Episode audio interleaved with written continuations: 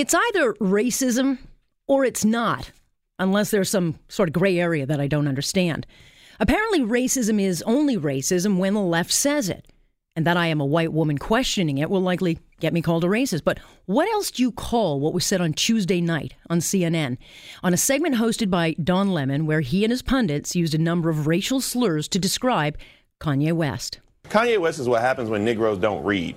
And we have this now, and now Donald Trump is going to use it and pervert it, and he's going to have somebody who can stand with him and take pictures.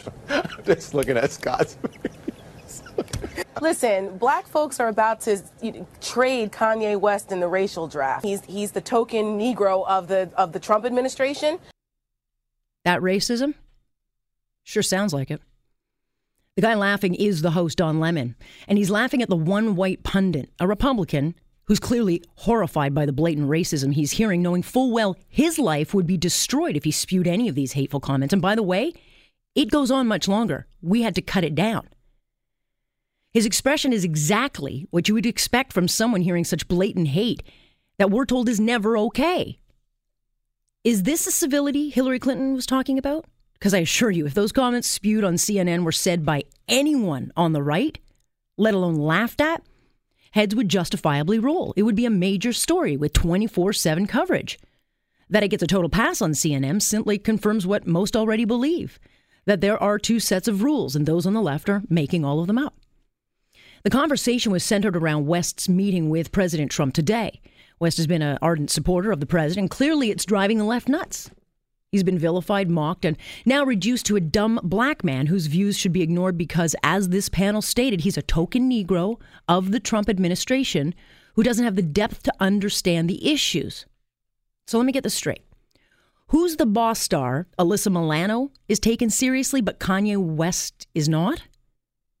I mean, never mind that the guy's a self-made business tycoon worth about $160 million.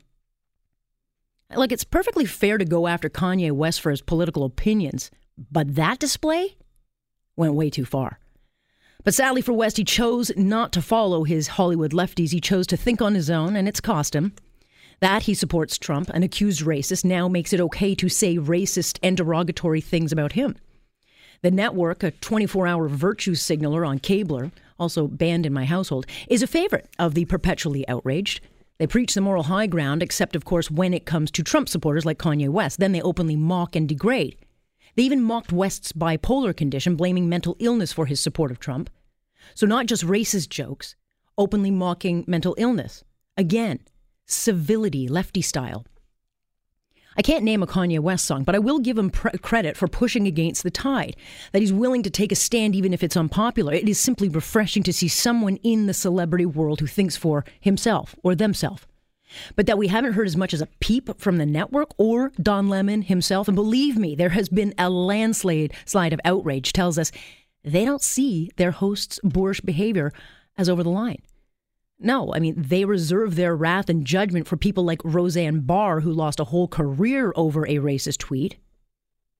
I mean, not to step over my white privilege, but with America divided by racism and conversations about Black Lives Mattering, why is it then okay for the people who blame Trump for driving racism to then spew the very same kind of hate? How do you stamp out intolerance and hate if those leading the charge, they don't even bother to try? Yeah, CNN sure talks a good game, but this one segment alone proves that they're very much part of the problem. A leader in cable news? That's laughable. It would just be nice if maybe they could set an example. And that is my point on point for this Thursday, October 11th.